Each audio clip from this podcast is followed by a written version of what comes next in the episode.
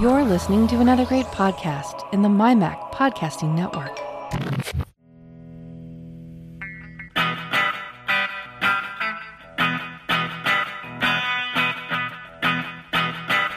Hello, and welcome to another edition of the show where we take a wander around the week in Apple, Apple News, reviews, technology, associated products, and all sorts of other things that catch our eye.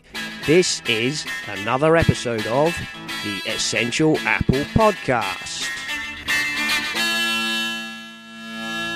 Hello, everybody. Welcome to 2019. And this week, the news has, of course, all been about Apple and that revenue warning. What a tragedy. They're only going to make 80 something billion dollars instead of the 90 something they might have hoped for. Worst problems in the world to have, I'm sure. But never mind, Mark and I will talk about that shortly, I'm sure. And we are joined this week by Paul Kafasis of Rogue Amoeba. Hello, Paul. Welcome back to the show. Hello. Thank you. I suppose we should start with the usual British thing. What's the weather like where you are? Uh, well, it's I'm looking at sun, but it's uh, about 33 degrees out. So when I checked the news this morning, there was a warning of black ice. So I have not stepped foot outside the door because I don't want to fall on my butt. No, Oh, that's a good plan.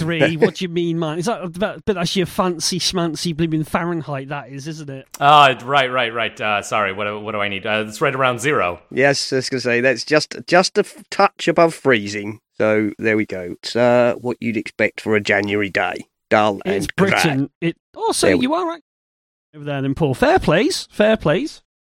Why is it? So- why do you use Fahrenheit over there? Why don't you come across to our side and use Celsius? Oh, we could we could do the entire show on this. I am I am on board with the metric system except for Celsius because it, Celsius to me does not. uh, there's no difference between like uh, what like 20 Celsius and 25 Celsius. That's a huge difference. Here, you know, 30 is cold. 60 is nice, 90 is hot. We've got a good range. Oh, I've heard this. Um, oh, what was it? Your man Casey Liss had exactly the same argument. It's like, yeah, it's only, but it's only like oh, American football where you have such preposterous scores because there's, everything needs to be a bit bigger over there. Surely, it's like oh, it was a close game of ninety nine versus ninety three. Well, you know, we're quite happy with two 0 we, you know, We're very British about. Well, you're happy with nil nil, which makes no sense to me, but we won't even get into that. yeah, but, uh, yeah, but hang- yeah, but at least when we've done nil nil, that's done in the space of about ninety minutes. Unlike your baseball games, which can go on for about a quarter of a decade. But somebody's gonna score. It's gonna it's gonna at least wind up one 0 Yeah, I, I, is there any statistical proof on this baseball? You think there are still games going on that are tied up? In a draw. Let's go on to Duck Duck Go. But it's true. It's like American football. It's like you know we had rugby. What did you lot do? Think you know what? Bone crushing people with you know man on man contact isn't enough. We need to add a bit more death into it. I can't argue with that. I can't argue with anything except the uh, the only one I'll I'll I'll, I'll plant my flag in the sand on is uh, is Fahrenheit. uh, I'm I'd be happy if we were using the metric system. I'd be happy with uh, well, I don't I stopped watching football quite a while ago. Uh, baseball and soccer, I think you got a good argument as as to which one is slower, but. Uh, In most leagues, particularly major baseball leagues, a tie is broken down after two extra innings. So you're not happy with the draw. Someone's got to win. yes. Ah, well, that plays. So that means the the uh, an example of such a game is the Washington Nationals versus San Francisco Giants in 2014. That was played for, and I quote, a record six hours 23 minutes. Yep. That is a lot of beer drinking time. It and and is there a problem there?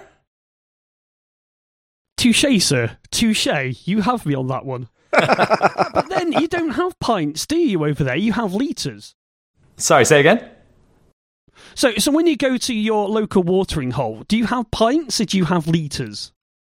Uh, pints. They have US point, pints, which are only 16 fluid ounces, which means they're smaller than a proper imperial met- imperial pint. So there. True. Guys, you, you guys over there being screwed over something rotten at times.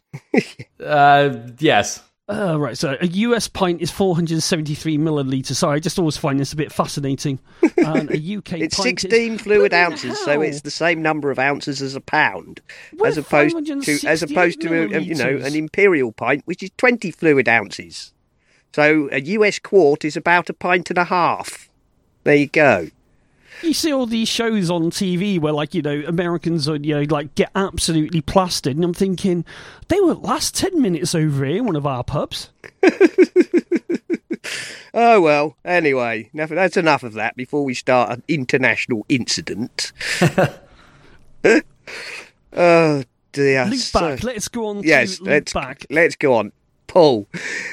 Let's let's face it. Let's get to what we're actually here for. You have introduced an update to your fabulous Loopback software. So We have. Uh, would you like to explain that to the listeners? Oh, jeez, no. All right then. Thanks. That's uh, yeah. that's the end of the show then. Right. uh, Oh, it's a quick one this week. Uh, sure. Uh, so Loopback is a tool that we made. Uh, let's see, it is 2019 now. Uh, just just to remind everyone, it's 2019 now. Uh, and Loopback we released the fir- very first version uh, three years ago, and it's a tool to route audio between applications on your Mac and to combine audio devices on your Mac. So basically. Uh, if you want to get audio, let's say we're using a tool called Wire, a VoIP app called Wire. If you want to get audio into Wire beyond just your microphone, you can use Loopback to create what we call virtual devices that combine audio from, for instance, uh, I have a soundboard app that I use alongside my microphone, so I can toss in uh, sound effects, like if I Like were this? to pretend that I was done with the show. Exactly. We got we got sad trombone. We got my car's leaving. I'm I'm out of here.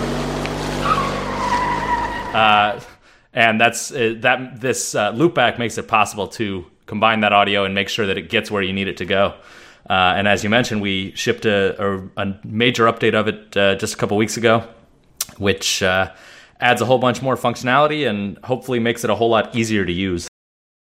and it was one hell of an update as well, wasn't it? It was. It wasn't just like uh, new features. In, uh, sorry, was it just like a uh, like you get on iOS where you see a lot of them saying miscellaneous bug fixes? this, this was a lot more than that. Yeah, absolutely. This so this was our first major upgrade since 2016 when the product was first announced, uh, first released, and this the the biggest thing, the most obvious thing was the interface was overhauled. So when we first came out with this in 2016, we said, you know, we think this is technology that people need. This is something that we can build with the back end of audio control that we have, but we're not quite sure how people are going to use it. We're not quite sure who's going to use it and why they're going to use it. And so we said, all right, let's let's make this technology available, but let's not spend you know months and months uh, refining an interface for a product that we're not quite sure how it'll be used and, and really even if it'll be used. Uh, fortunately for us, it was used, and, and we learned a lot about how podcasters and, and audio professionals were using the product. And given that, and given the popularity that the first version had, we said, all right, let's set aside some time and really uh, spend some time designing uh, the best possible interface for this so that people can see how the product works and understand how the product works and how their audio will flow through it. one of the main things you've done, Paul, obviously, is you've made it much more visual, haven't you? Because you you can effectively see, as it were, cables. You can connect. You can connect the devices in loopback visually. Right, exactly. So so the very first version had what we sort of have retroactively called sort of a spreadsheet appearance. It was not at all as you said, it wasn't very visual. It wasn't showing your audio is going to flow from your microphone to this channel of the virtual device, and your audio is going to flow from uh, whatever software application you're using to this channel and, and be monitored on this channel. It didn't really allow for any of that, and it didn't show you how these things would flow. With the new version, it's as you said, it's very visual. There's virtual wires, but it's showing left to right how the audio will flow and where it will flow and essentially what it will do. And then if you have the product open while you're using one of your virtual devices, there's also level meters so you can see, okay, I've got audio coming from that application and from that microphone, and it's being combined into these channels. And uh, yeah, just a very visual way of seeing how everything's working, and hopefully that makes it a lot easier for people to understand what their audio is doing instead of just going into a black box and hoping that it works right. It, the new design sort of looks like a very, how do I put this? A very Jony Ive version of Audio Hijack. Because it follows... uh, in that it's very white, uh, certainly. Al. the the coloring of the current version of Loopback 2, uh, Loopback 2.0, is is all very bright and white. And yeah, as you say, there's there's that same sort of pipeline style. We we've come up with this idea of an audio pipeline where audio flows, like I said, left to right, and you see it, you see that audio uh, represented with level meters and and sort of a visual representation of that audio as it moves through. And Audio Hijack was the first application we had that did that. Uh, that was about uh, geez four years ago because that was 2015, and again 2019 now. Uh, and then Loopback uh, sort of adopted that same idea uh, after seeing the success we had with it in Audio Hijack. You did say a few minutes ago about you um, you drew some inspiration from podcasting and how they used it. Who sort of who did you sort of like call upon, and who was lucky enough to have a bit of feedback on the new version of Loopback? Uh, well, uh, you mentioned as we were running, uh, introducing the show or, or, setting up the show, uh, Guy, our friend Guy Serle, had uh, he was on our beta team. Uh, we had I'd have to look. We had had about twenty or thirty different beta testers who were using the new version, and we sort of sometime I'd say about early last year we plopped down the new version in front of them and said, okay, this is sort of what we're planning, but try it out. Tell us how it works. Tell us what you're missing. Tell us what you think we could add or what we should take away even.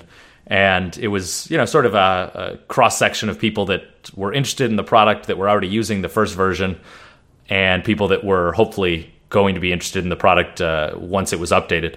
So it was, it was we, we often do sort of an open call for beta testers. In this case we actually had some users who'd been vocal about loopback 1 and said you know this is great but i need such and such or uh, this I'd love to use this, but I can't because it's missing this feature, or even you know this is great and I don't really need anything. And we certainly don't want to, with a new version that sort of massively overhauls the product, we don't want to leave too many people behind uh, with changes that we make. So we wanted to make sure we had people that uh, were already satisfied with the product and hopefully are even more satisfied with the new version.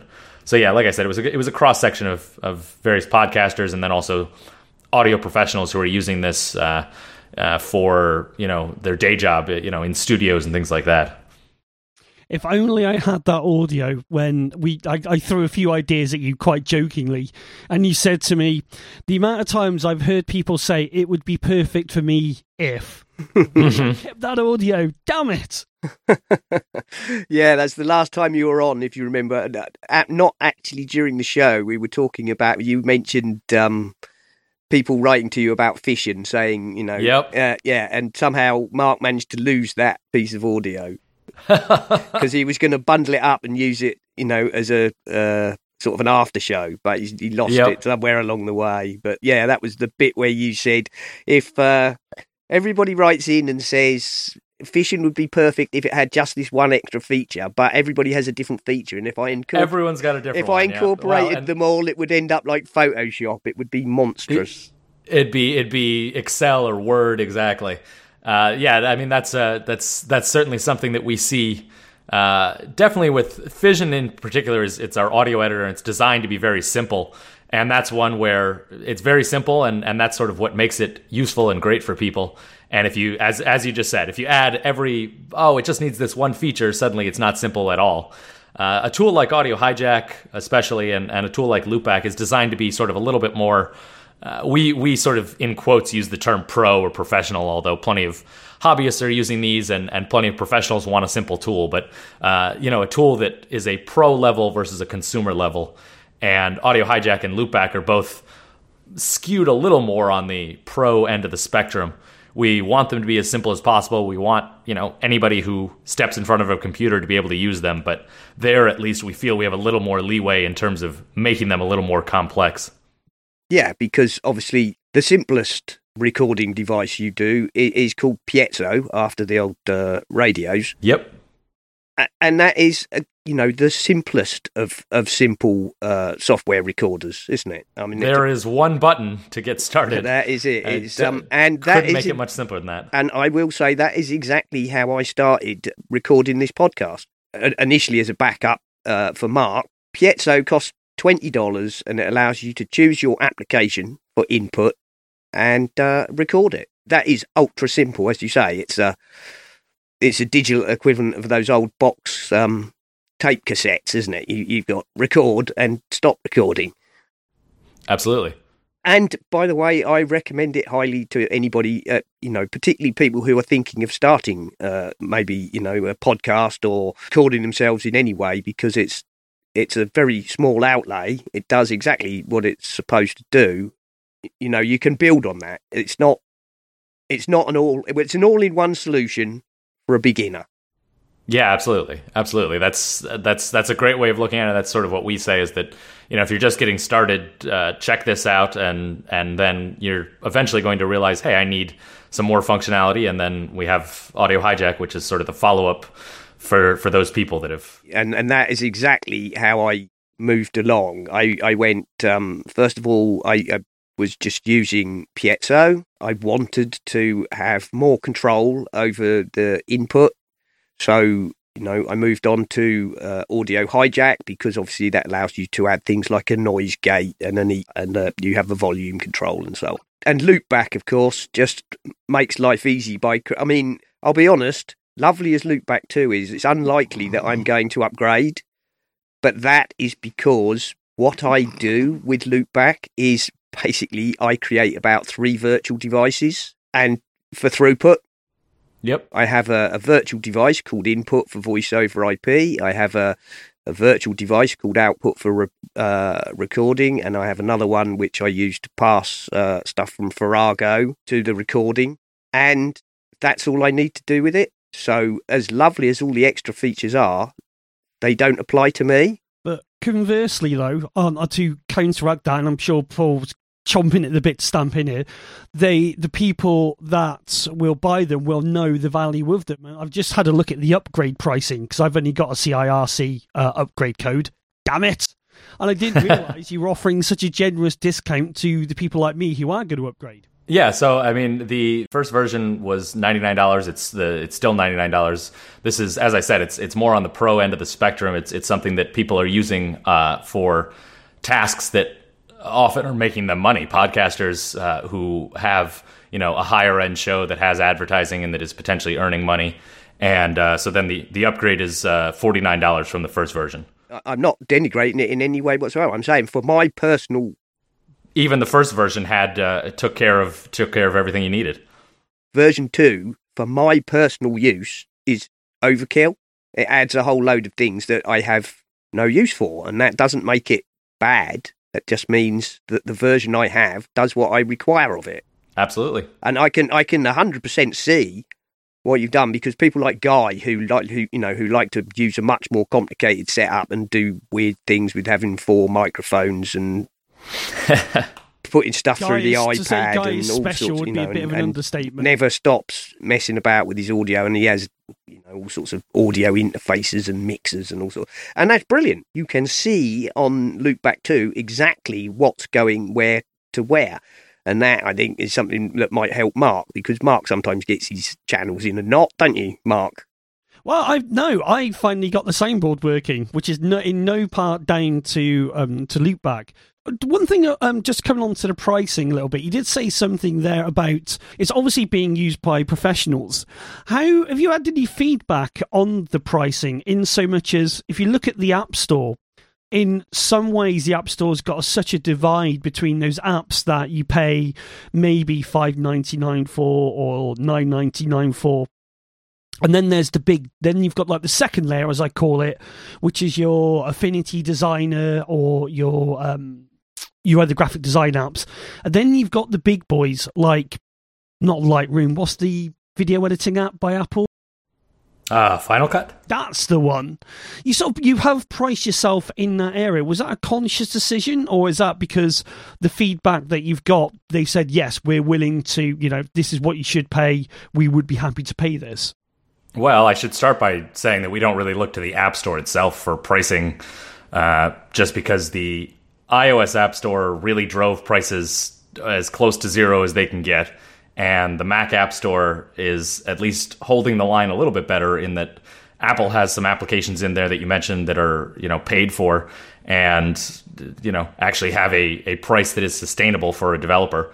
Um, I think it was really more something that we looked at this and this was a tool that we don't need every user to purchase. Uh, we don't need so we we have a tool called Airfoil, which lets, which lets you stream audio all around your house, and this is probably our most uh, populist tool. It's the tool that almost anybody who uses audio on their computer might have a use for.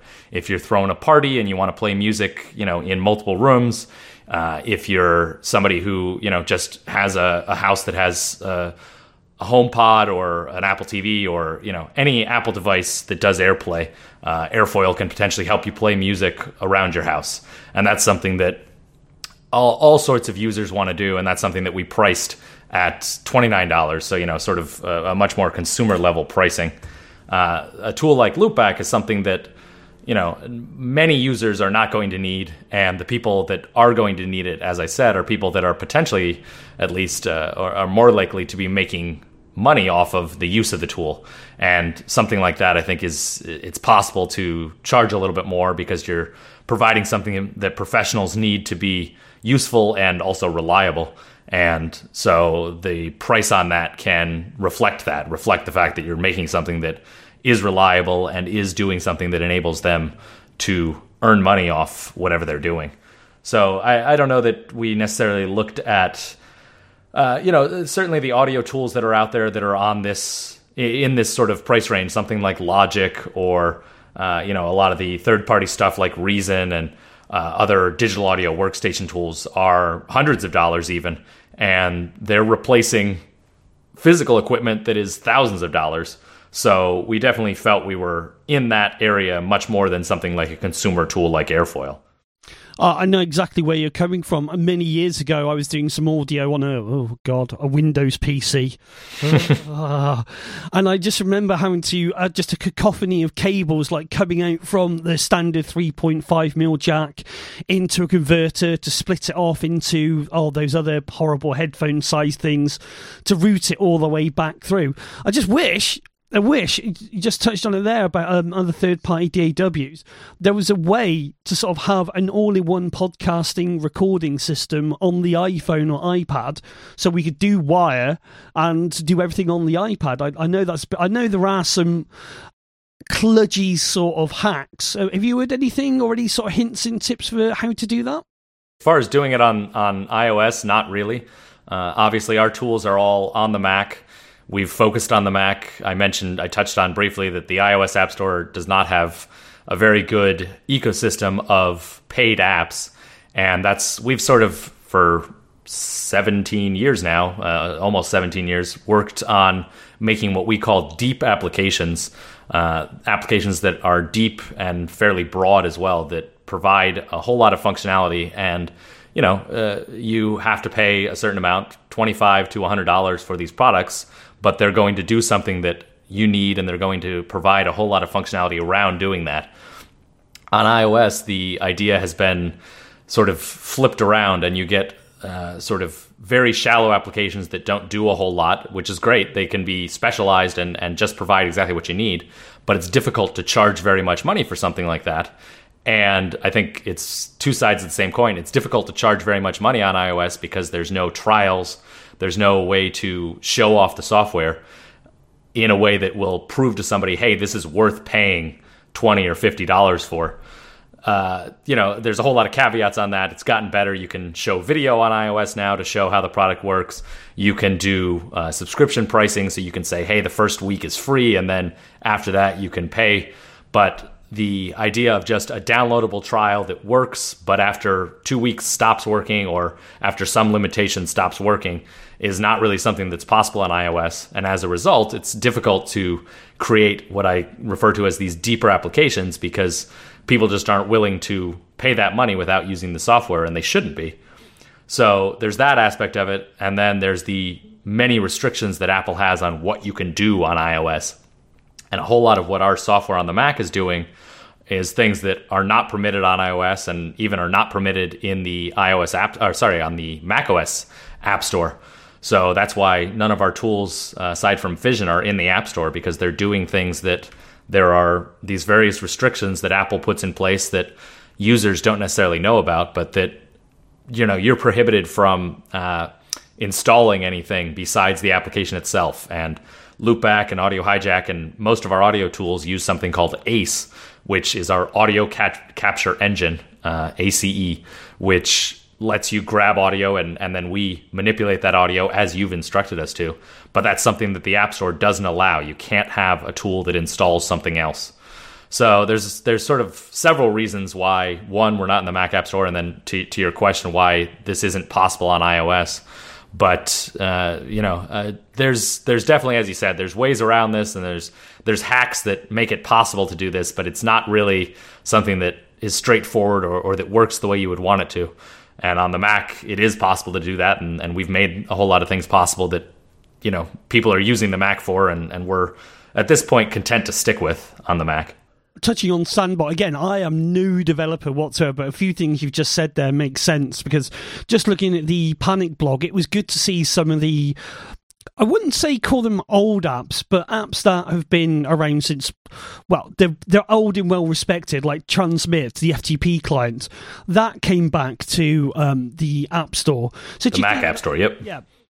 So do you think Apple are sort of looking at the, the apps like tran, uh, Transmit and maybe your good selves and thinking, well, how can we sort of you know undo the the sandboxing um, tightness, should we call it? Yeah, so so you mentioned sandboxing, and, and that's certainly another another issue that uh, you know I hadn't directly touched on. That you know this is limitations on the software, and they need to be able to fit in what's called the sandbox. And some of what we're doing doesn't fit in there either, as far as the audio capture goes. I think definitely at WWDC this year, and and leading up to that, there was a lot of discussion of the Mac App Store itself. Uh, in contrast to the iOS App Store, the iOS App Store regardless of the issues that you know I see there on pricing, there are hundreds of thousands of applications and they are popular. And whether or not there are a whole lot of people making good businesses out of it, uh, besides doing things like games where there's uh, you know pay to play, uh, there are certainly plenty of utilities to do all sorts of things that people want.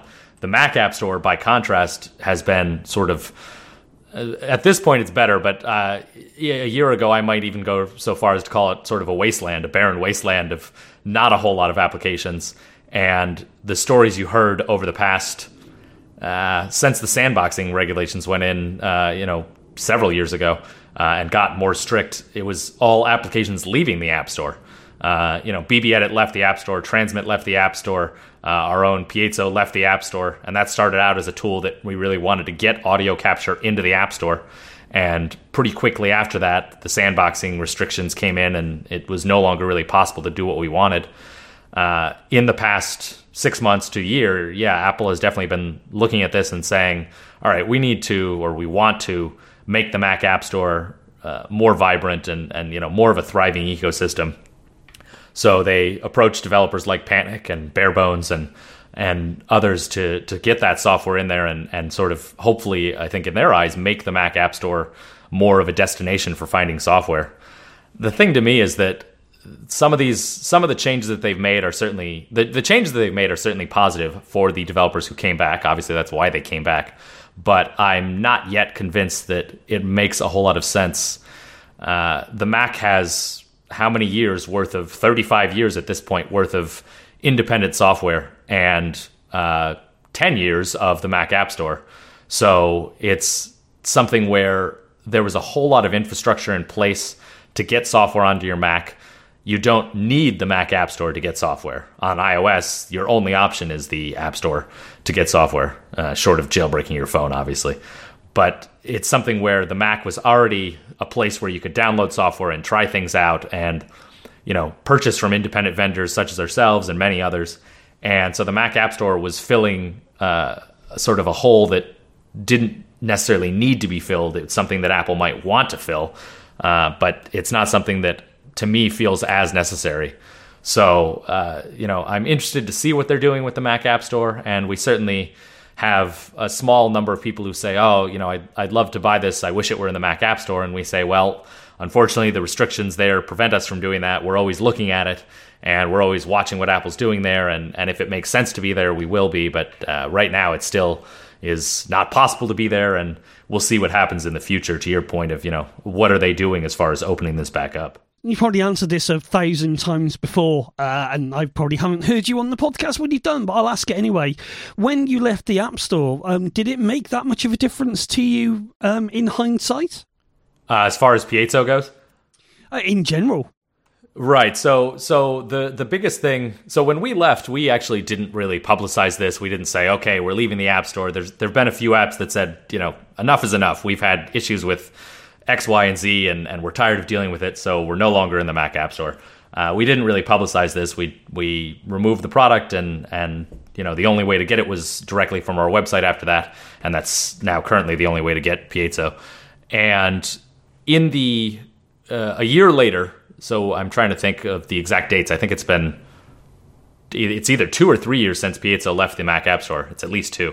Uh, a year after we looked at the numbers and we saw that we had actually earned more revenue after leaving the Mac App Store. And the biggest reason for that was sales, uh, unit sales were slightly down.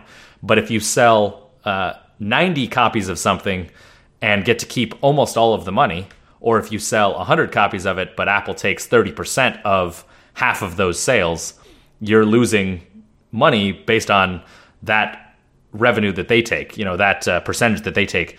Uh, and they take 30% of every sale in the App Store. So that's a big chunk of change that if you lose a few sales, but many of those sales come to your direct version and you get to keep, you know, 95, 96, 97% of the revenue on that, uh, it doesn't take a whole lot to make up for those lost sales. So for us, it was something where revenue wise, uh, the product, I, I'd have to look at the past, the, the second year we've been out of there, I believe it is. But the product is certainly selling uh, revenue wise as well or better than it did in the App Store. And just in terms of the headaches of dealing with the App Store, uh, look, every time we release a product, uh, release an update for everything that's not in the App Store, we can say that morning, hey, we just fixed this bug. We want to get uh, this into people's hands as quickly as possible, and this is an important fix. Let's spend the next two hours testing it and put it up on our website, and then, like that, we can release it with the App Store, we need to say, okay, we need to create the, create the version that we think we're ready to release, submit it to Apple, get it approved. They do their review, which can take the most recent one took six hours, uh, but it can take six days. It can take two weeks. It could take longer than that. You never know how long it's going to take. So the excuse me, the headache, the stress of dealing with uh, someone something out of your control telling you when this product can be released is removed and that's certainly mentally very beneficial to us. So, to, to, the short answer to your question is Has it impacted us? Yes, in that we're happier dealing with these releases. As far as revenue goes, no, we wound up making a little bit more money not being in the App Store. Uh, so, overall, it's been something where we said, okay, we, we made this decision decision to leave the App Store, and I think our decision holds up it's not something where I say everyone should get out of the app store. You're fools for being in there, and uh, but I certainly do understand the stresses people have with it and the and the reasons that other applications have left. Just as a, a small thought experiment, then, let's say there were no uh, restrictions and you could go back into the App Store and you only had to sacrifice 15% of your revenue. Because I think that was a deal that Netflix got and somehow got leaked, wasn't it? That they were only paying 15% commission. Well, no, because right. the, subscri- well, the subscriptions work on. The subscriptions are 30 and then 15 the second year, but my understanding was that Netflix was getting 15 from day one. Netflix have pulled out altogether now. They've done the same thing. They've said, we're big enough that people will come to us regardless. So. Right. I subscribe to my Netflix through iTunes, and that will continue to be paid that way, apparently. As an existing customer. Yes, but no new customers will be able to sign up via the, the iTunes store. Right, you'll have to go to the Netflix website, and then and then once you've done that, you can just sign into your yeah. account. The the really goofy thing about that, and this is all on iOS, but uh, they are not if you download the Netflix app and you don't have a Netflix account, you've never used it, they are not allowed to just link you to their website and say, this is what you need to do.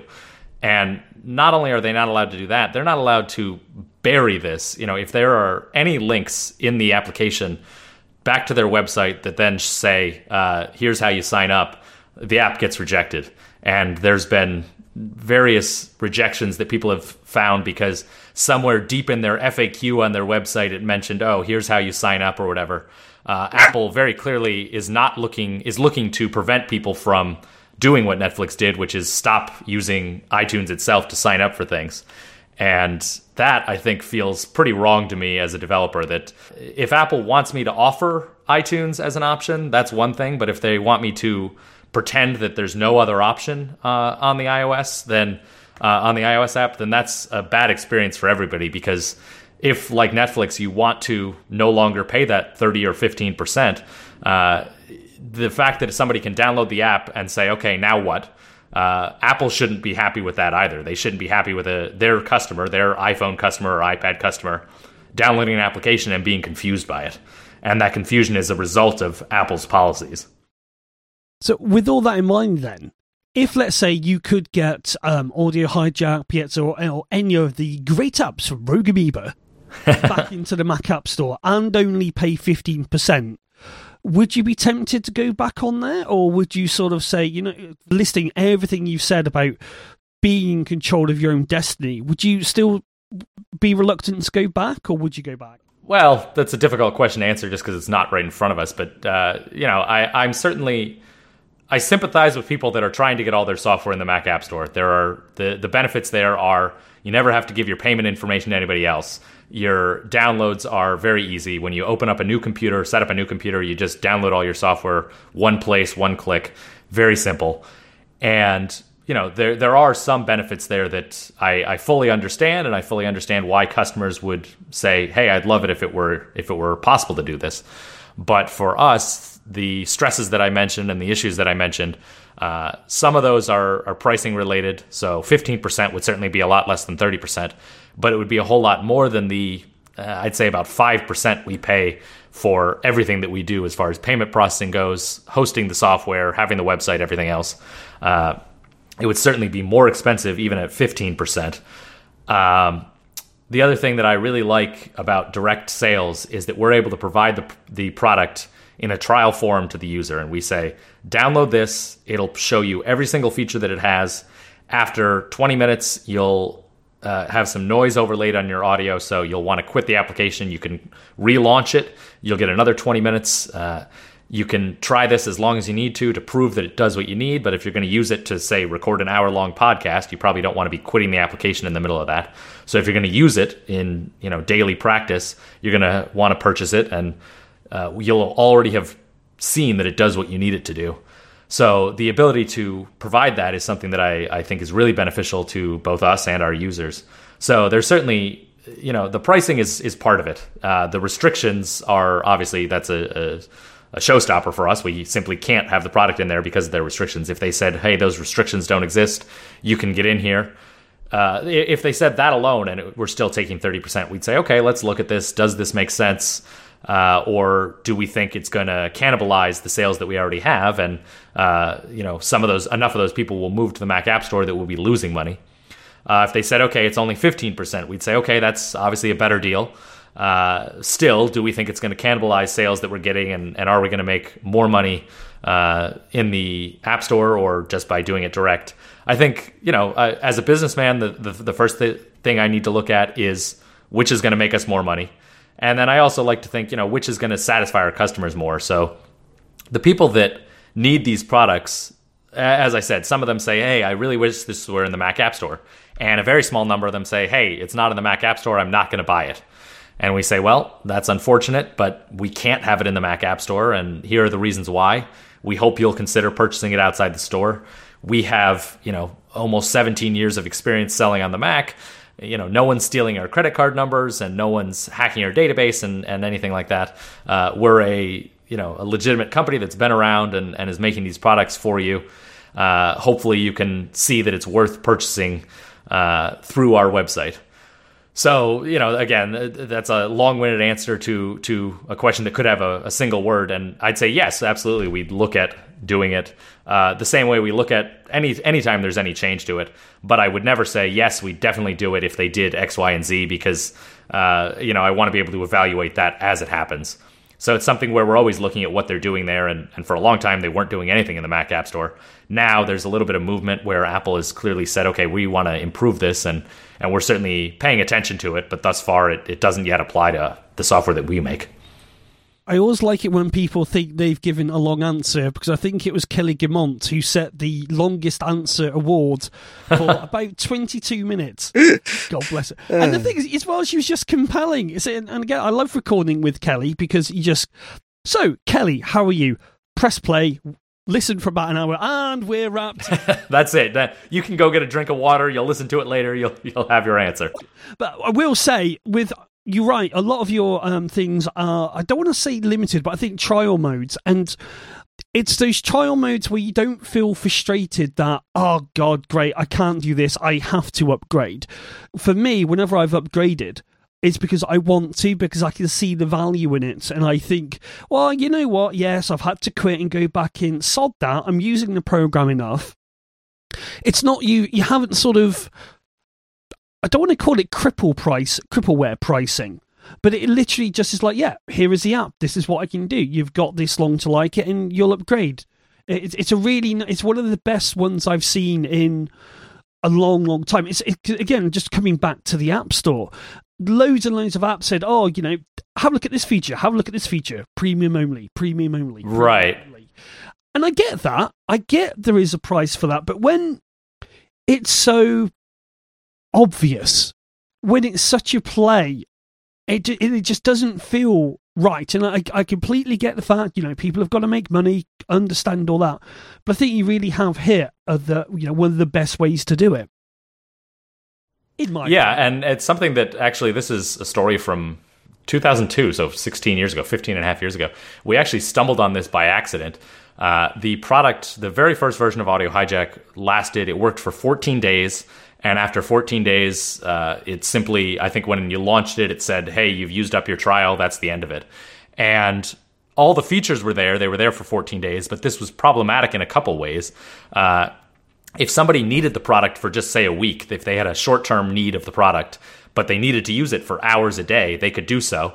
And then after two weeks, they no longer needed the product anyway, and they didn't pay for it. And, and so obviously, we didn't earn the money off something that someone was using for you know quite a, quite a long time. And then obviously, you know, more to the point for customers, you might try something today, January 6th, and you might a week later say, "Oh, right, I got to I got to see if I if I'm going to use that." And and you might try it for another 10 minutes. And then a month later you might say, "Oh, there was that tool. I should check that out again." And if the trial is overly simplistic, it will say, "Well, you you tried this January 6th and it's now February 6th. Uh, the trial was only 14 days. You can't use it anymore." And we never want to do that. We want the customer to have the opportunity to evaluate it as much as they need to to decide if they want to purchase it. Uh, that that line is really, you know, can you evaluate it as much as you need to, but as soon as you know that you need it and you're using it full time, then you need to pay for it. And that's that's sort of what trials are always trying to hit. But the very simple, just two week trial does a pretty poor job of that. It's it's pretty coarse. It's pretty basic. Uh, you know, then the next one that people did was every day that you use it counts as a day. So if you used it January 6th and then the 13th and then February 6th, that would actually only count as three days. And if you have a 14 day trial, then you've still got several more days to evaluate it. Uh, and that's that's pretty good. That's that's certainly better. But as you mentioned, what we what we want to hit on is all the features work. You can try this as long as possible, as long as you need to. Uh, but you're going to be annoyed because you're going to need to quit the application uh, and you're going to realize, hey, you know what? I'm using this. I should pay for it. And so, going back to what I said, this was something we sort of discovered by accident. Uh, I think the first version of Audio Hijack 1.0, 15 and a half years ago, I think that after 14 days just didn't let you use the software at all. And then pretty quickly we said, all right, after 14 days, we'll do a noise overlay. So after 10 minutes, uh, the first 14 days are completely unrestricted. And then day 15, when you use it after 10 minutes, it'll overlay noise on your recording. So you can see that it still works, but you realize, hey, I got to pay now. And the accidental part was that uh, some version some update that we had 1.6, 1.65, something like that, uh, lost the 14 day trial. So just from day one, it restricted you to that 10 minutes of un, uh, unadulterated audio and then overlaid that noise. And we didn't even notice that we had done this. I think it might have even been sort of a bug that uh, the trial limitation got adjusted in a way that you know we didn't intend to. But we saw sales jump off this minor update uh, that you know fixed three bugs and, as I said, introduced one by accident. And basically, people went from okay, I have 14 days to use it, and then I need to pay for it, to oh, I can test it out, but I need to pay for it day one and that led to an increase in sales where we said what just happened? Uh, you know sales i don't remember the numbers at this point. Again 15 years on but if they went up 50% that's that's pretty noticeable. And we said okay what did we do? Uh, what did what did we change here? Because we know it wasn't the three bug fixes that we released with this. And it turned out that it was this trial change that uh, from day one you needed to purchase the software if you're going to use it uh, extensively and ever since then, now, you know, for the past 15, 16 years uh, since then, we said, all right, let's let's design these trials such that again, you can see every single feature, you can test every single feature, you can make sure it's going to do what you need it to do. But if you're going to actually use it, you're going to need to pay for it, and that's that's really worked out well for us. Some of the best trials that I've done work like that. For example, um, David Nanian at um, Shirt Pocket if you download uh, SuperDuper, which is a cloning tool, yep, you can use that to make a clone of your, uh, you know, your hard drive, and that is completely unrestricted forever. It says right, I, I, you're happy. You can download it and you can use it to make a clone of your hard drive, and never register it, never pay for it, nothing. Fine. Of course, that is restricted to making a complete duplicate right. from scratch of duplicate, your hard yeah. drive. If you want to unlock the feature which makes it useful, if you sure, if you want to, oh, I need to do something with my, you know, let's say my my parents' Mac, and I need to make a clone. You can download SuperDuper. You can make a clone. You can do whatever it is you need to, you know, move it to another machine or wipe their machine and reinstall it and then put their data back, whatever. And that is totally free. If you want to use it as a regular backup solution, of course, that is a terrible way to do it because a complete clone takes hours.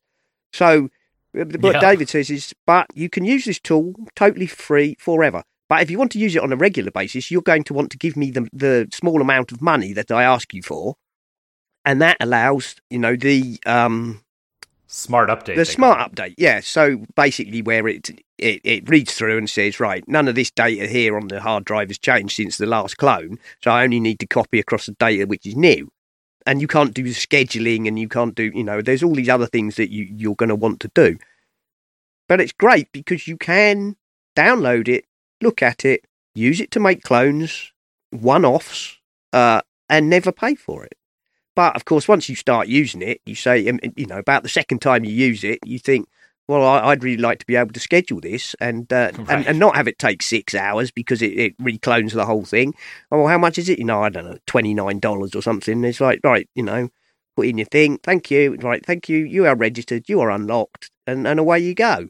You know, that's a uh, and the same way, um, like you do with um audio hijack. Is it audio hijack or Fission? I can't remember the one that overlay overlays the sound. It's all of them, actually. Yeah. The... Similarly, um, I think it was Opinion, which was an iOS recording uh, thing. Had, a, had I started. I started off on that. Yeah, which had a and that again that was free, wasn't it? You could use it for free, but you could only use you could only make up to ten minutes of recordings. Um, if you wanted to unlock, you know, extended recordings, you had you had to make the in-app purchase. Um, but that's great because you you do, you know. I mean, Mark started out doing Rampant Mumblings, which was a show which was uh, on that basis never longer than 10 minutes. But until he wanted to get longer than 10 minutes, and then, and then he had to pay to unlock mistake. it, and then it wasn't 10 minutes anymore. I, have always thought that's a, you know, a very good way of um, trial, much better than the, you know, you've got 14 days. Because as you say, you download something and it's 14 days flat, either you can use it for 14 days and then say, oh, well, I've finished that project and so never pay Right. for it. Or you've got the other extreme. You put somebody like me, maybe only really has time on a Sunday afternoon to play about with this thing. So, yeah, you download it, you look at it, you go back and look at it the second time a week later. You go back the third third Sunday and it says, now your trial's expired. And you've hardly, Yep. you've got, probably only spent an hour playing with it. So there we go. Right. Um. Well, we've been going for quite a while, so I think what we'll do uh, is, uh, if everybody would like to refresh their coffees uh, and whatever, we will go over to see John Nemo in the hardware store, uh, and he's going to tell us about, I believe, a phone case which accepts camera lenses. All right. So take it, take it away, John. Nemo's hardware store is recording directly onto an iPhone today because I'm reviewing an iPhone case. The company is Hitcase, H I T C A S E. The case comes in black. It's a full body surround water and everything protection case. The only case you're going to need for the life of your phone. Just released for the iPhone 10 XR, XS, and XS Max. Same price for all phones. $70 for the Hitcase Splash in the United States. Simon will do his best to get the pricing for UK and worldwide. Comes in any color you want, as long as it's black. Covers the case beautifully, lightweight, not bulky, good capacitive, touch screen on the front. Everything that you need, including compatibility with their special lenses that we have reviewed in the past and we will be discussing again in the future.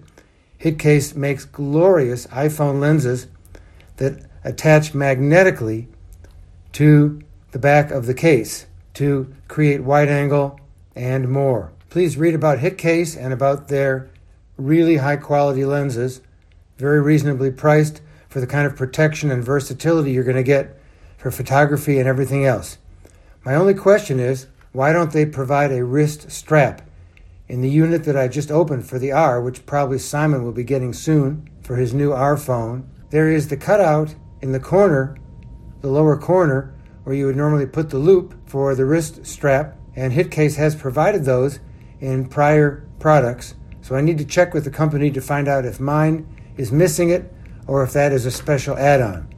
But with or without it, the Hitcase Splash will give you moments and hours and years and drop proof, waterproof, dust proof, and versatility for photography. Lots more good stuff coming 2019. Back next week. So now there's these five loops. Which one's your favorite? I- I've got to say, on the Christmas Eve special, I went. A, I was a bit drunk and I went a bit Barry White with the slow jam loop. Uh huh. I felt. I felt like I should be saying things like making sweet love to all the podcast listeners. uh, fact, you probably heard all. that. In fact, let me just go through one. Uh,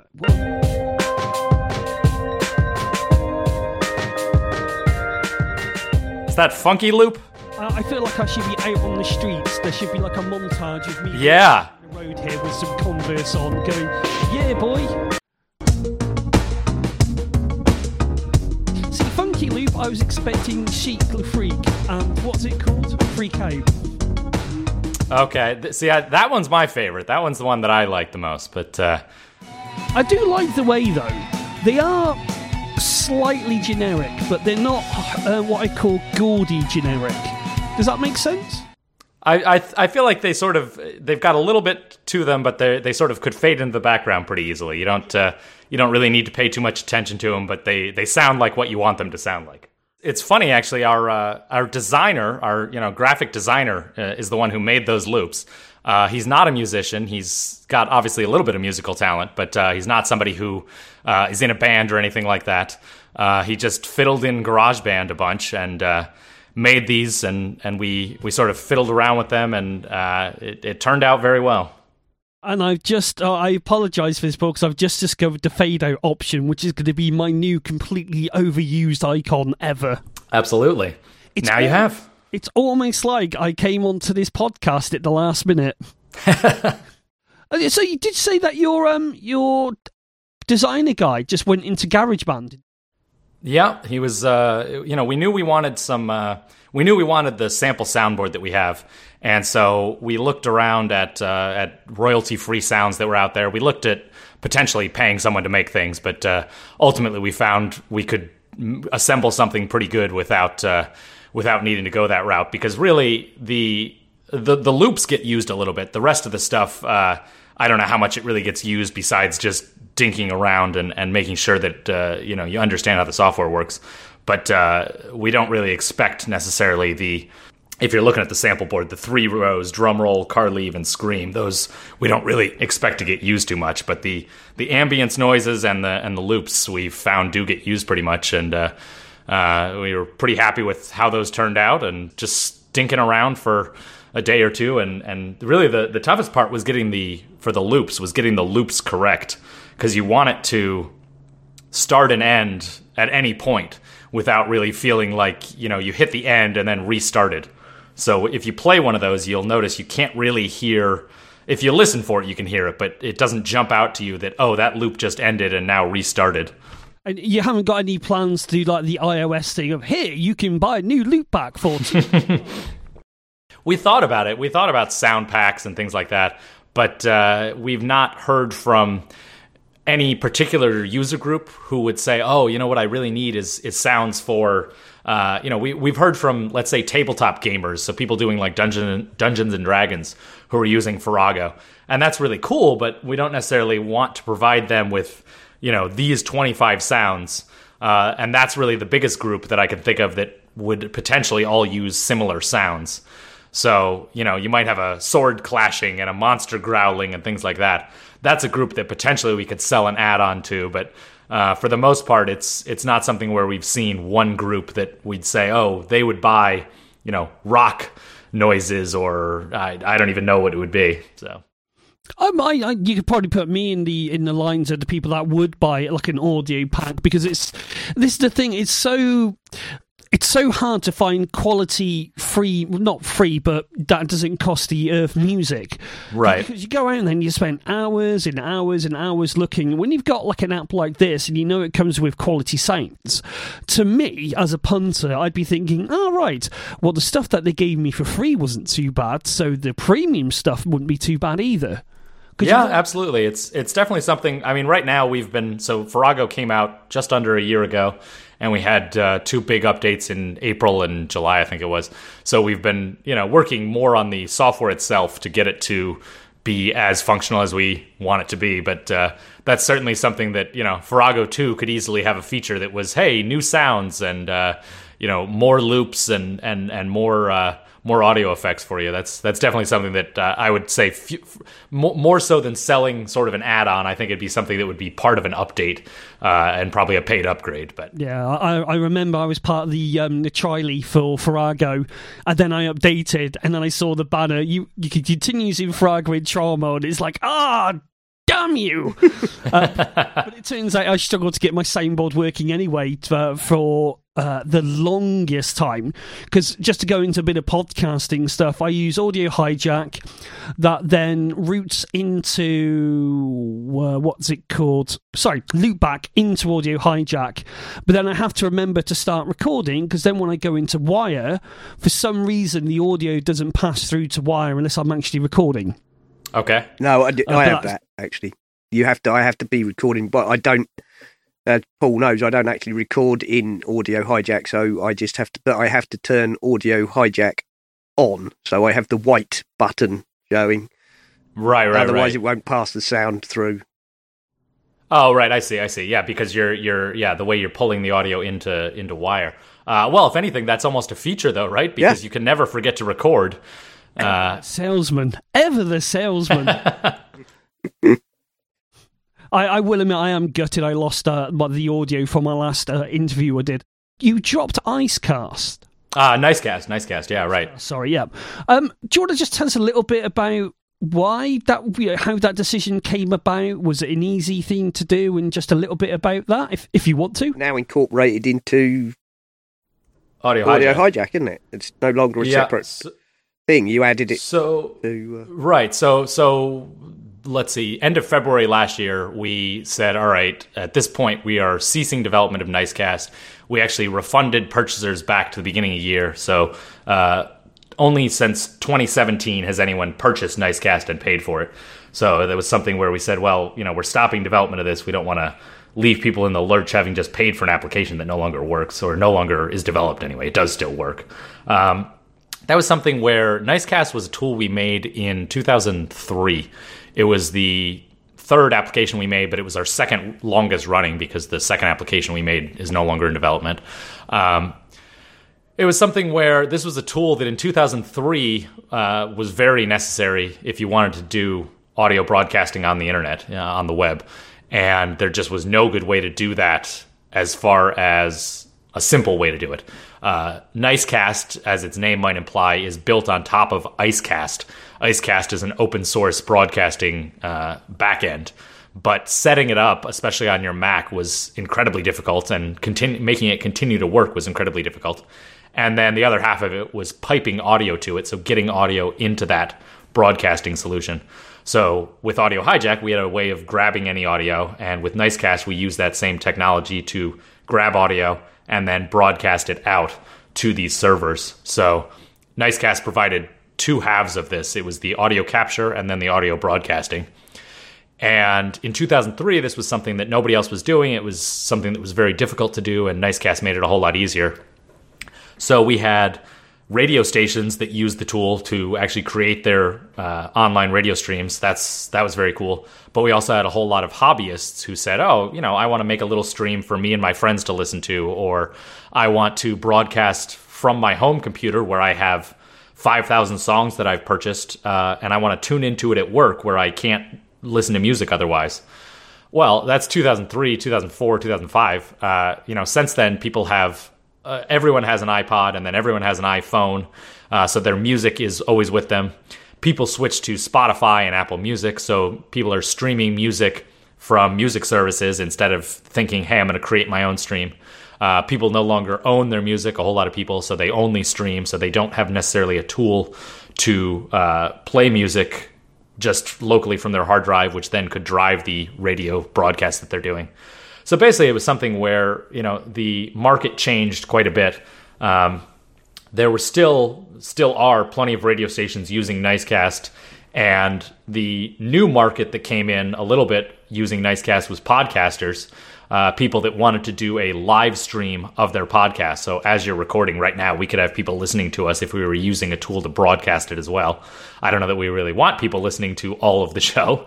There's a reason you edit it after the fact. But uh, so we did have people that were, we did have a small new market using it. And so for quite a few years, we said, all right, let's keep it moving, let's keep it running. Uh, but it really didn't get any updates. And so the interface gradually looked more and more outdated, and the code base was more and more outdated. The big, big reason eventually to say, all right, today is the day, or, you know, now is the time to to say we're done with this and, and, and move on from it was the fact that it was all 32 bit. So 2003, we wrote this application and it was written in 32 bit. Uh, next year, almost certainly 32 bit applications will not run on Mac OS at all. So in the future, the very near future, it is likely that Nicecast will not run on the latest version of, of Mac OS. And converting that from 32 bit to 64 bit was going to be a huge undertaking that was not really justified by the existing market and the future market we saw for it. People have, as I said, uh, you know, your hobbyists have switched to just streaming Apple Music or Spotify. Uh, a lot of broadcasters have switched to broadcasting on YouTube or Facebook or something like that, where uh, Nicecast didn't work with it. So if we're gonna if we're gonna bring this forward, uh, it's to take a whole lot of work, and even the even if we charge an upgrade, a whole lot of the people that we might hope would upgrade are no longer using the product, and the people that are still using it, the podcasters and the the radio stations, uh, we just don't think that there's enough money there for this to be worth it. So that was that was how we decided to retire it.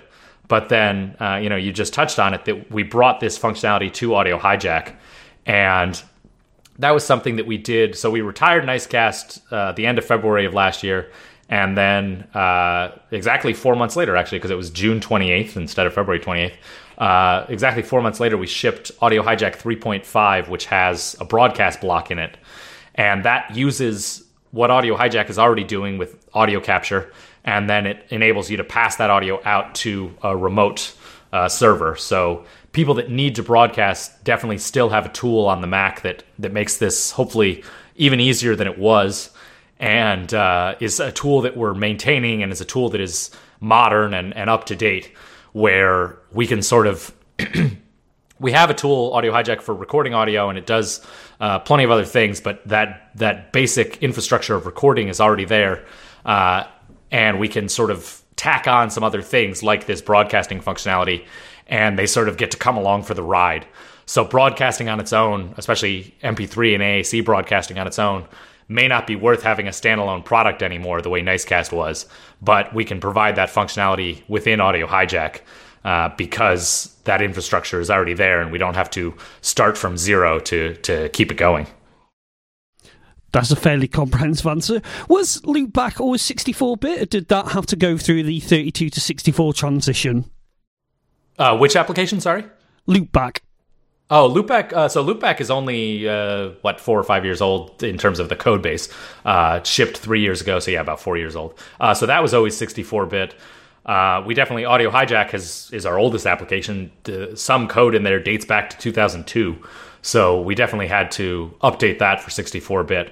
But again, it was something where this is a product that's selling quite well, and uh, Nicecast wasn't. It, it, it sold just Nicecast sold just enough that we said, all right, we don't want to kill it, but we can't uh, justify dedicating much in the way of resources to it, and that's fine for a little while, but if you don't ever dedicate more resources to it, it gets sort of older and, and crustier, is the word programmers often use. it gets sort of worse and worse over time, and eventually you have to say, okay, we either need to uh, retire it or we need to sit down and dedicate a whole lot of resources to it to keep it going. And so ultimately that wasn't worth it, but Audio Hijack and our other tools have been worth making that transition. So it's something where the transition was already made for Audio Hijack, so we brought broadcasting to it. A tool, our newer tools, Loopback and Farrago, those have been 64-bit from day one, really. And on a purely nerdy sort of question, have you even remotely started looking at making an ARM version for this mythical ARM computer that Apple. Well, I say mythical, but when you look at all the WWDC stuff and how they were pushing it like it's faster than a laptop, you're talking about right. Uh, that's a whole different subject. The whole subliminal marketing. Uh, I think getting people ready for an ARM-based Mac down the line. Have you have you done any ARM sort of ports of it just to test it, or have you just gone? We'll just wait until that moment arrives. I mean, there's not really a lot we can do because we, we to, in in order to really test it, we'd need a Mac, an ARM-based Mac running Mac OS. Uh, so there's not necessarily a whole lot we can do right now. Uh, but we sort of look at the Intel transition from what was that 2006 I think.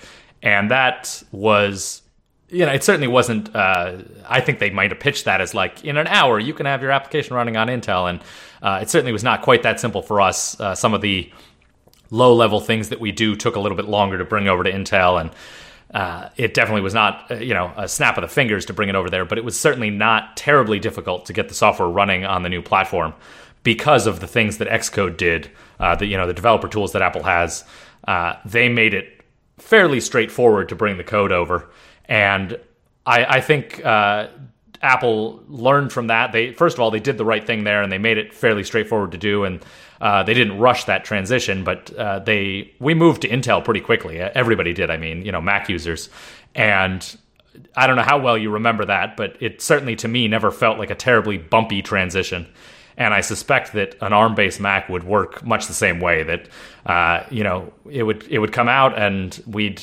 pretty quickly bring our software over to it, and after that, you wouldn't really notice that there was a difference. Yeah, I suspect much. Um, be honest, much like the uh, 68k to PowerPC changed, we'd have a period of fat binaries. Could be, yeah, absolutely after a few years, it would just be right. We we can drop we can drop support for Intel now.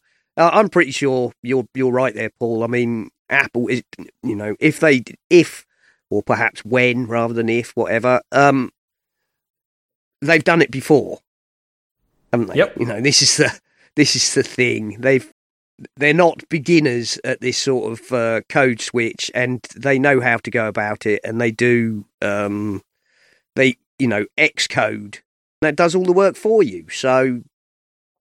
Well, I'd, I'd fight not- back on, not- on all the work. not but quite all. Yes, I, absolutely I know. I don't. Yeah, not literally all the work, but it, do, it does a large amount of work um, Absolutely.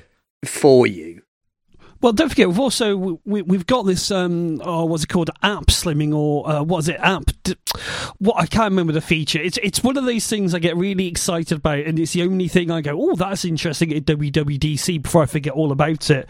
is when they um, deliver the binaries that you need, app slimming or something like Uh, that. app thinning. You're you're thinking of app thinning, yeah. Yeah, that's the um, that's for downloading, isn't it? Where it, it and uh, yes, again, if you're all right, not necessarily for if you were talking about an a- an ARM based Mac, and obviously there would be some overlap. I guess stuff in the App Store would be able to detect what version you are and simply send you Right, the, the correct version. I think we'll probably have to splice that in somewhere along the way. but- No, I'm just, I'm just, I'm just, uh, I'm just gonna. I've got a plan. In fact, I might even do an old live stream of um, editing the podcast using um, Ferrite because I've been wanting to do that. So I might just sort of stream it live. Because I'm sure that re- what people really want to see on the internet is someone doing a lot of. Um, Cutting and pasting and splicing audio. I think that'll make. Well, come on, I've seen worse. I mean, I got sucked into it again, like watching a man driving a car.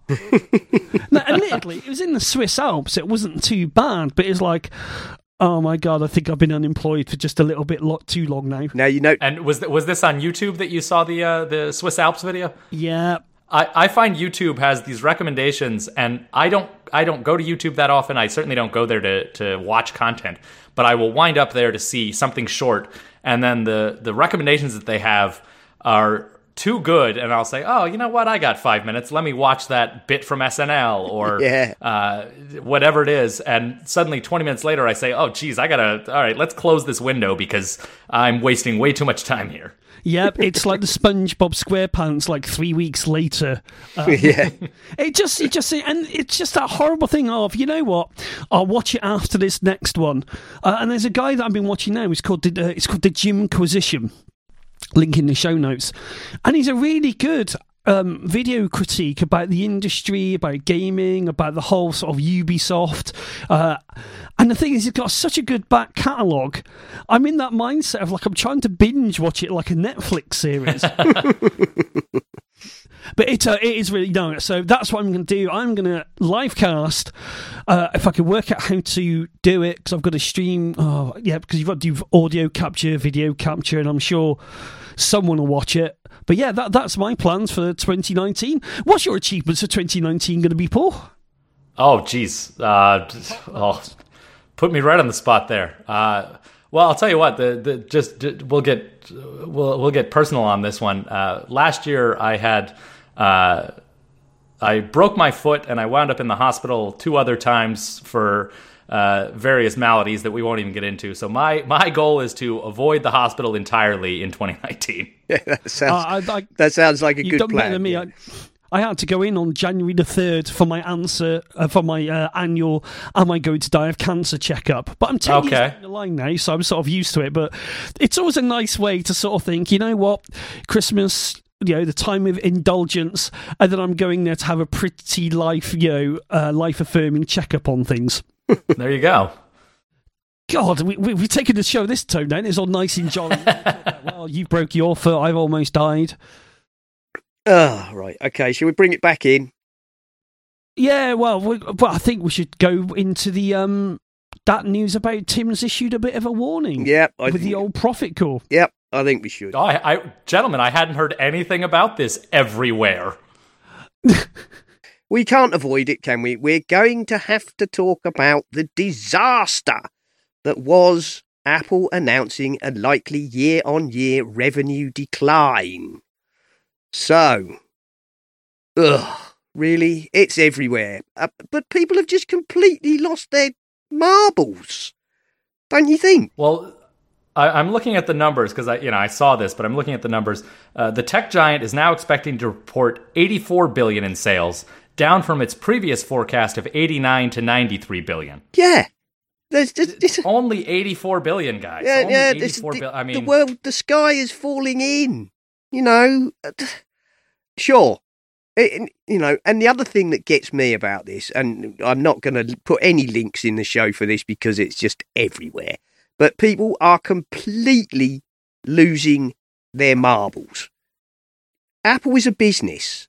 They cannot continue to stratospherically grow forever. We all knew, we all know that they're at the top of the S curve.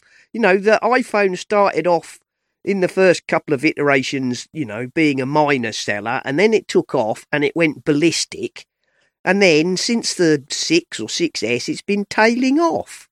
Now, that doesn't mean they're shedding users. People aren't suddenly throwing their iPhones in the bin and going, this is rubbish. I'm going back to a tin can flip and phone. you're a flip phone. I know there are a few people who are in digital detox, and um, we've got something about that a little bit later. But people are going on like the world's ending. You know, the stock market has crashed. It, it's the typical Apple is doomed unless they make a cheaper phone yeah, rhetoric. Well, like they bash out every year.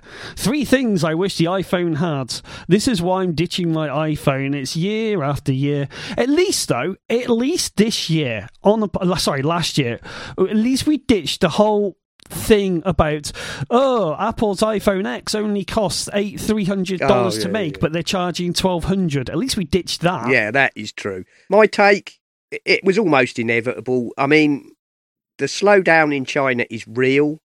Uh, from what i've been reading in i think it was november in china there was a 71% fall in retail spending Seven just across the board. Yeah, seven. Like that's that's apparently the figures for China are approximately a seventy-one percent fall in retail spending in November.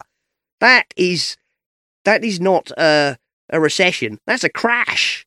That's effectively people saying I'm not buying anything except what I need to eat. So yeah, I think that's probably going to have a fairly big effect on. And and then, then everybody's making this thing like it's Apple, it's Apple, it's Apple. Uh, I'm pretty sure you're going to find it's going to be everybody, guys. You know, Samsung uh, were already struggling with their uh, iPhone, um, you know, their phone revenues. Um, there are other factors as well. I mean, made in China has become a big thing in China, and obviously the tensions between China and the US are not helping Apple, are they? You know, uh, in a PR event, but it's not the end of the world. It's... But isn't but playing devil's advocate here, they have been pushing up their average retail price, which sort of listening to the whispers in the wind, they're going, that's a very Tim Cookian thing to do. Do you think if they sort of had dropped the price, then they would have sold more, or are they doubling down on sell, well, like what Paul said, um, sell less but make more? I think the thing there is you have to bear in mind that the X, the 10 series of phones contain a hell of a lot more technology than the than the 678 series. They've got right. They're more expensive because they, are more expensive. They're more expensive because they're more expensive. They've got OLED panels. They've got 3D scanning, facial scanning. They've you know blah blah blah. I mean the the, the 10R, which I've you know which I got, is the cheapest because you know they dropped the 3D touch from it. It doesn't have an OLED panel. Stephen Sinofsky um, on Twitter had a, a really good thread sticking a pin in the sort of fairly facile. I told you if Apple had sold them for two hundred dollars cheaper, it would all be right. fine. Because you know, uh, I won't try and uh, put words in Stephen Sinofsky's mouth. He's a far cleverer man than I am, uh, but he knows what he's talking about, and he wrote about a twenty-four post um, thread explaining why iPhone pricing and uh, sales is an you know an n dimensional uh, thing to handle, and simply saying, well, if you just sold them cheaper, everything would be all right. So I will put a link to that actually in the show notes. But um, no, uh, I I mean, what do we what do we all feel? Do we all feel this is a bit of histrionics about nothing? I mean, some people have just been waiting. They've just been waiting for this to happen. So you know, I almost got the impression for some from some of the articles I read that you wrote this you wrote this piece two years ago, didn't you? And you've just been waiting for something to happen so you could post it and go, you know, Apple is doomed. Apple is doomed. No, they're bloody not. How much money have they got salted away in the bank? You know, half a trillion dollars or something. It's just no. Apple are fine. Apple will be fine. I'm pretty sure their services uh, revenue, which obviously they're growing fast, their current annual services revenue outdoes box office receipts worldwide. So there you go. You know, just their services, that's iTunes and the App Store and Apple Music, generates more cash than all the movies in the world put together. And takes a heck of a lot less work. Yeah. So there you go. That's just to put that in perspective for you. So no, I, if anything, by the way, not that I have money for such things, but if anything, uh, Apple, you know, Apple shares crashed. Buy, buy Apple shares while they're bloody cheap ish, relatively speaking you saw that graphic I put in the uh, in the wire room where what was it? Uh, on one day, Apple prices crashed down nine point nine six percent, down to one hundred and forty two nineteen.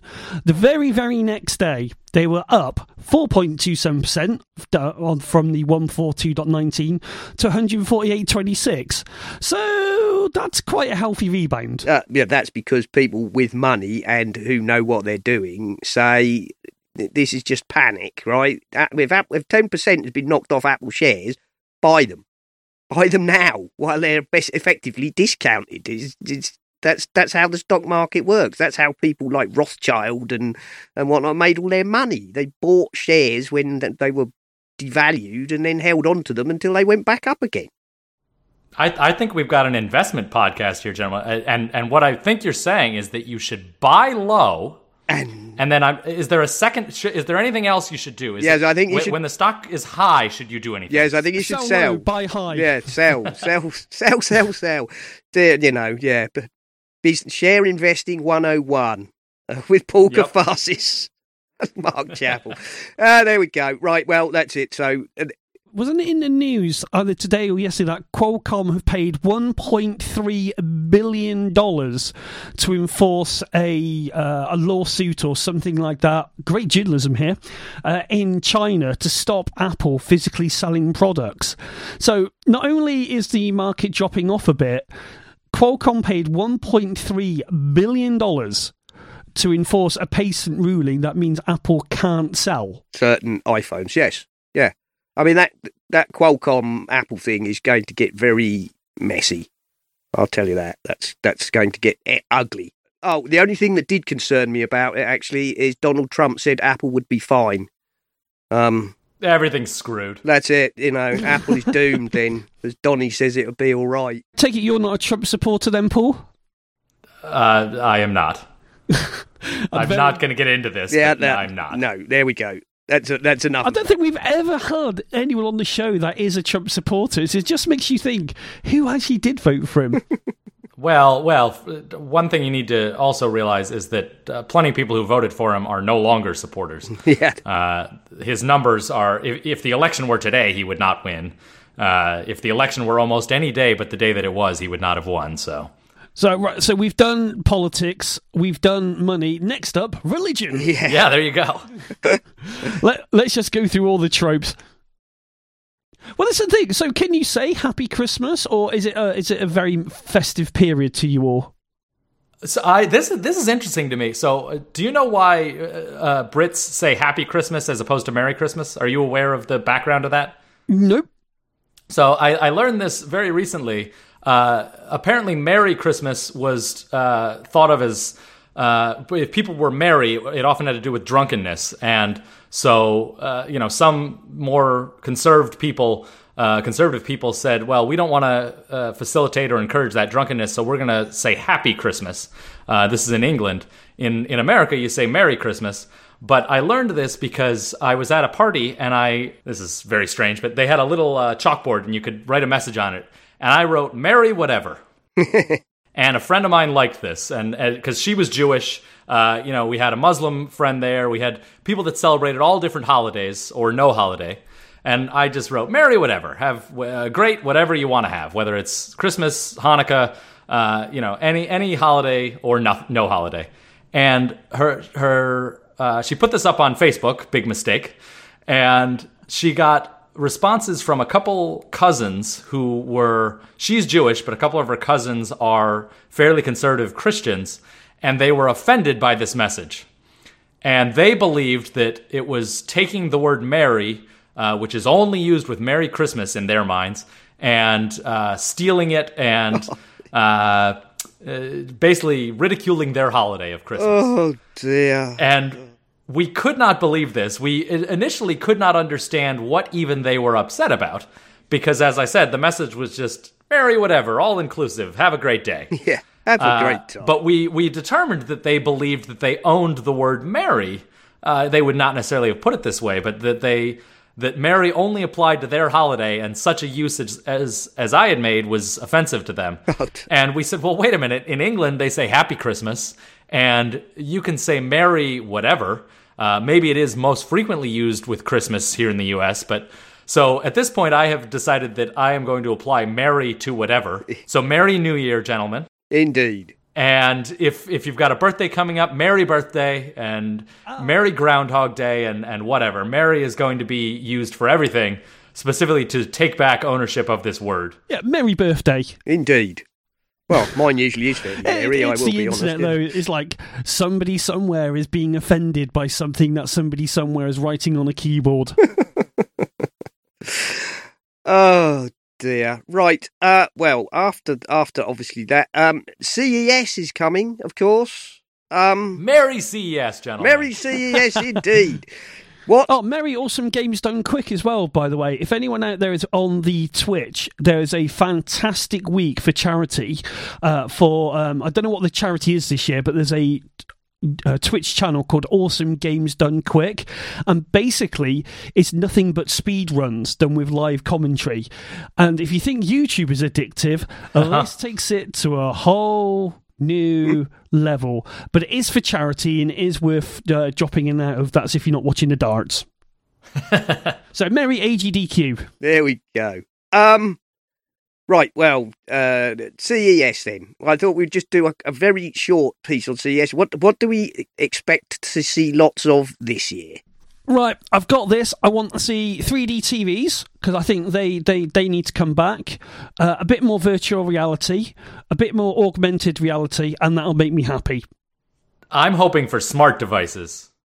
Yes, I think that I suspect. I tell you, I think we're going to see more smart devices than we know what to do with. Uh, earlier on, I mentioned, uh, you know, a smart toilet roll uh, dispen- you know, paper dispenser.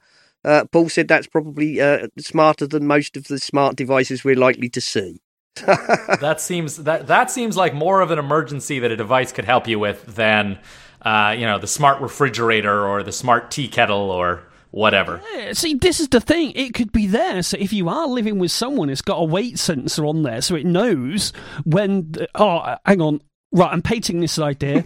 a weight sensing toilet roll holder. So if you live with someone, not only will it send a text alert to your phone to say toilet roll running low, but then it also go and order it from Amazon. Yeah, exactly. Get the dash button. Um, I, I take it you didn't hear the, the Christmas Eve crisis Yeah. uh, podcast where um, I was playing Russian roulette and I'd run out of household toiletries and I was thinking, can I survive two days with my current stock levels? Oh dear. I, I wonder why. I sometimes wonder why we don't get more guests on the show. Then I listen back and go, oh yeah, that'll be why. I, I fully expect to hear yeah an endless stream of smart devices, whether actually necessary or not. Um, we're gonna hear. I reckon we're gonna hear a lot about robots. Anything that can connect to the internet and can be controlled by Alexa, which is probably going to be everything. Have you got an Alexa or anything, Paul? Have you got a Sonos or a Google or the HomePod? Well, I've, I'm looking around. I've got all sorts of stuff for testing.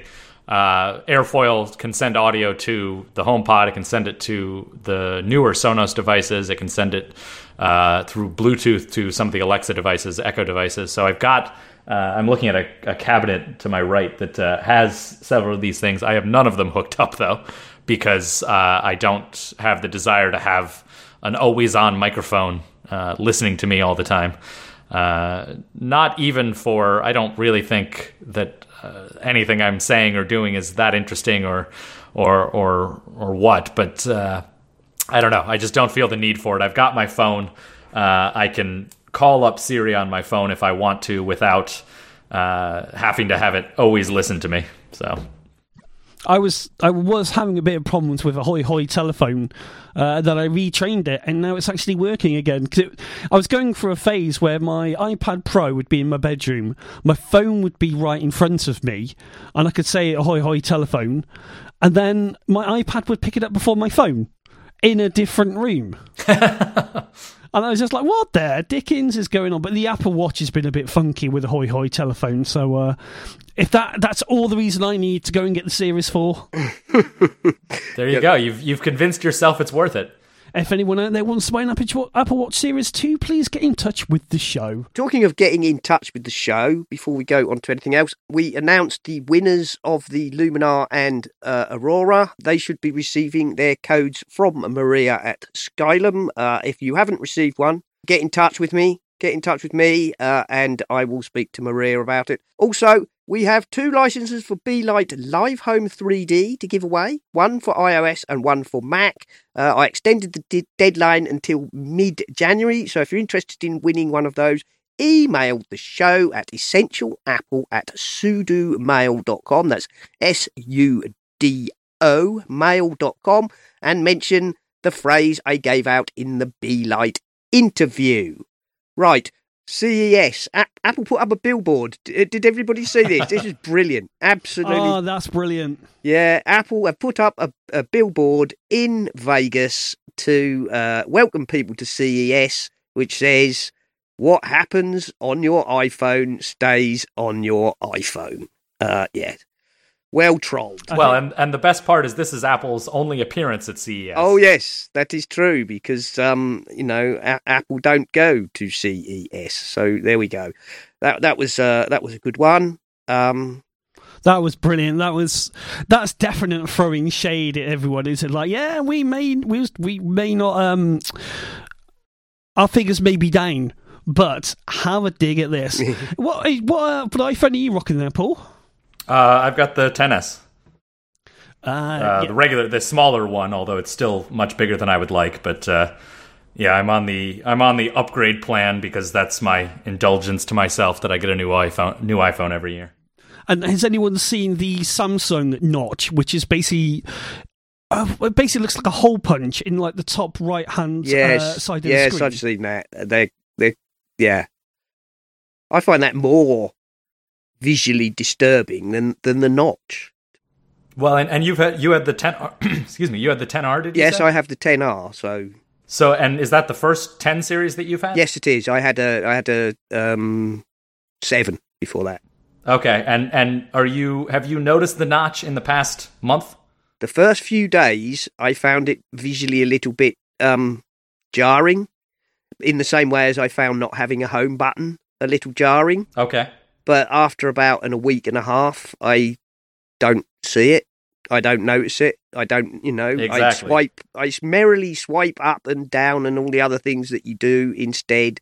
Um, the one I thought I would find um, disruptive was that swiping up from the bottom no longer brings you the, uh, you know, the control center. You now have to Control center, you have yeah. to swipe that down from the top, uh, top right. But like all these things, you, you think that they're going to upset you. After a week, you don't even notice. The other thing I noticed was when I first picked it up, compared to the seven, it felt huge. Uh, now I pick up Yeah. a seven, and it's like, why have I got a shrunken toy? but if you went back, you'd it would, the same thing would happen. You'd get used Oh, to yeah. the smaller size immediately. It, you know, give it a week, and you don't notice. It's it's just it's just so so. Um, yeah, I've seen the one, the picture of the one with this sort of hole punch for the camera. and I find that visually more off-putting because you've got a well a hole punched in the screen effectively in the, and I think that would be far more. Um, plus, I'm not sure that putting the camera, you know, the forward, the the face front, front facing camera, as it were, um, offset is a particularly great plan. But I don't know. That's up to them. That is that is their uh, thing. Tell you what, I have noticed more about the 10 because I upgraded to a 10 uh, mid last year. Is I did not, yes, I noticed for a while, but what I do tend to notice is I'm reading more of the screen and it's a little bit weird to see text right underneath my thumb. Because if you had like the, the home button and stuff like that, you're, you're not used to seeing it. But then when you notice just how big the screen is, that that I find more um, noticeable than I do the the notch. I, I, tell you, the only thing I've noticed with this sort of basically no bezel um, thing is I sometimes go to swipe, you know, with a finger, and nothing happens, and I find I realise that's because my thumb at the bottom is touching the edge of the screen in the same way as you're saying, where yeah. there was, used to be a bezel for you know for for the home button, I would have my thumb on it, and sometimes my thumb is touching the edge of the screen, and so therefore it doesn't register my finger swipe as a swipe. It it registers it some kind of multi touch, and so nothing happens. So I find myself having to be very careful not to put my thumb on the on the bottom of the screen which is something I uh, mentioned when they first brought it out. You know, there is a all this no bezels whatsoever. There is a limit to how much you got to have some bezel, otherwise you can't hold the thing without activating the multi-touch. But there we go. The internet's founding father, Larry Roberts, has died at uh, 81. Uh, sorry to hear that. Um, for those who don't know, Larry Roberts was in pioneer in packet switching which probably wasn't considered super sexy, but packet switching is what makes everything. Well, and and they thought it wouldn't work. They thought packet switching wouldn't work. Yeah. Uh, I, I had read about uh, about his career shortly after he passed, and, and that was to me the thing that stood out was that, as you said, packet switching uh, powers everything we do on the internet. But when the idea first came out, people thought, well, that that won't work. Yep. Uh, the concept's interesting, but it won't work in practice. And uh, you know, 40 years later, we're 50 years later, we're looking at a very different world. We are indeed. A, a, a similar story, actually. Um, in some ways, uh, I remember reading um, an article by the guy who introdu- uh, came up with TCP/IP, um, and as he said, if I'd known what was going to happen when I came up with it. You know, transfer uh, was it transfer control protocol slash internet protocol. Uh, if I'd known how big it was going to get, I would have given it a much sexier name.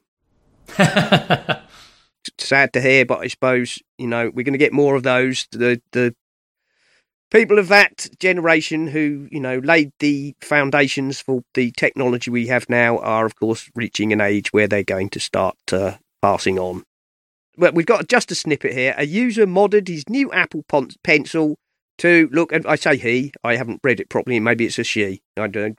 A user has modded their new Apple Pencil to look and feel like a real graphite pencil. Uh, on MacTrast, link in the show. Uh, very clever, very clever. They've made it look like a giant um, number two pencil, as uh, you call them in the US, uh, yellow HB to us in the UK. Uh, there we go. That was uh, that's quite nice. Um, and apparently, Vuzix AR smart glasses, uh, known as the Blade, will be launching, and they'll cost you a thousand dollars. Digital Trends uh, seem to think that was a lot of money uh, these days. Is a thousand dollars a lot of money for AR glasses? Uh, I don't think so. Personally, works with iOS and Android. Um, my my uh, only take on that is do you really want to rush out and buy version one of a technology that is almost certainly going to get a lot better very quickly? That's about it, really. I think, don't you? Yep, I've got to get out of it. Um, so yeah, take us out, Paul. Not Paul, uh, Simon. Wait, no, actually, putting me on the spot. no, uh, so Paul, would you like to tell the listeners where they can find you and all of the wonderful Rogue Amoeba software? Uh, sure. So you can try and type rogueamoeba.com Uh, if you can spell it correctly, you'll wind up at our website. But if you can't spell it correctly, uh, we also own macaudio.com, which uh, is a better way to get to our website. I am on the Twitters as at Serenak, and that's S E R E N A K. Uh, the show is at Essential Apple. Uh, all of our stuff's over at essentialapple.com. Um, you can find our stuff also on Spotify, on SoundCloud, on uh, YouTube, uh, over at My Mac. In fact, anywhere we can find that will take it, we bloody well stuff it. So there we are. world domination is, you know, in progress. Mark? You can get hold of me at Ocean Speed if you're on Zwift, Z-W-I-F-T. You can catch me cycling there a couple of times a week. I need someone to uh, to ride with, so that's at Shift Locked on there. Uh, and you can find me uh, on the YouTube uh, at Essential Apple, and I will be doing a live stream sometime this week, so you can see me using ferrite for one of the, but not for the first time to do a show, but I'm going to try something a bit different with it. So it might go horribly wrong. Tune in. Yeah, it will go. It will. Paul, everything I do goes horribly wrong. a, a standard bearer of things. If it can go wrong, well, at least it didn't go wrong. As what Mark could do. Well, I think that's about it. So until next week. Goodbye. Cheerio, everyone. So long. You've been listening to the Essential Apple podcast. And I'd like to say if you enjoy the show and would like to support us, feel free to go over to the website essentialapple.com and you will find links to both Patreon and the Pinecast Tips Jar, where you can make a donation towards the costs of the show, uh, or even if you're really keen, you could set up a recurring payment. And thank you very, very much to all the people who already do support us. We really do appreciate you very much indeed. This show is, of course, part of the My Mac Podcasting Network, where you can find a variety of other shows like the My Mac Podcast with Guy and Gaz, the G Men, Tech Fan with Tim and David, the Nintendo Club podcast, the geekiest show ever, the Three Geeky Ladies, uh, Bart Busschots and his wonderful Let's Talk Apple, and possibly some more that I forgot. So why not go over to mymac.com, take a look at the available podcasts, and take a listen. Amazon, Google, Apple, Android, iOS, Alexa, Siri, technology, sci fi, video games, tablets, computers, flash drives, toys, weather, and general silliness. Geekiest show ever, every week on the My Mac Podcasting Network.